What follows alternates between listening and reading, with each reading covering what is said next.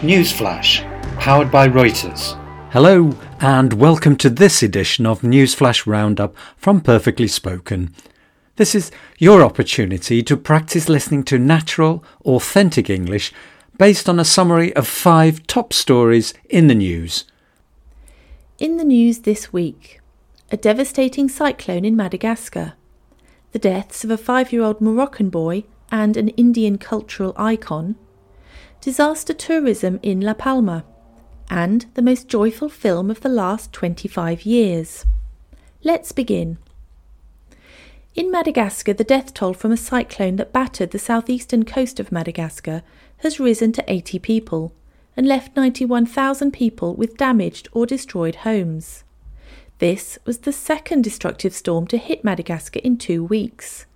Cyclone Ana had killed 55 people and displaced 130,000 in another part of the country. The island was also already struggling with food shortages caused by a severe drought. A five year old boy who was trapped in a well in northern Morocco for five days died before rescuers were able to reach him. Rayan Auram fell into the well at his village and was discovered after his family heard him crying. Rescuers attempted to keep him alive by lowering food, water, and oxygen through a tube. The King of Morocco telephoned the child's parents to offer his condolences. One of India's biggest cultural icons, Lata Mangeshkar, has died at 92. The singer, who defined music and melody for generations of Indians, who called her the Nightingale, began singing in her teens and, in a career spanning 73 years, sang at least 15,000 songs in 36 languages. Mangeshkar cut her teeth in Bollywood and dominated the industry for nearly five decades. I am anguished beyond words, Prime Minister Narendra Modi wrote on Twitter. Could disaster tourism help rebuild La Palma?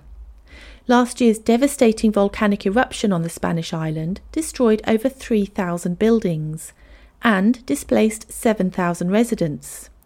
But there may be a silver lining for one of the country's poorest areas.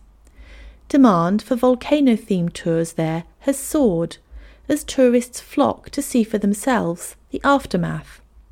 The number of tourists visiting from neighbouring Tenerife has increased fivefold.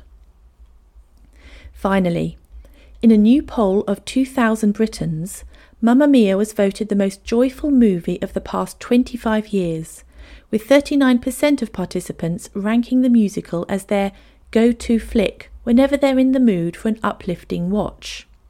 Starring Meryl Streep, the film pipped Love Actually in the poll, landing in second place with 38%.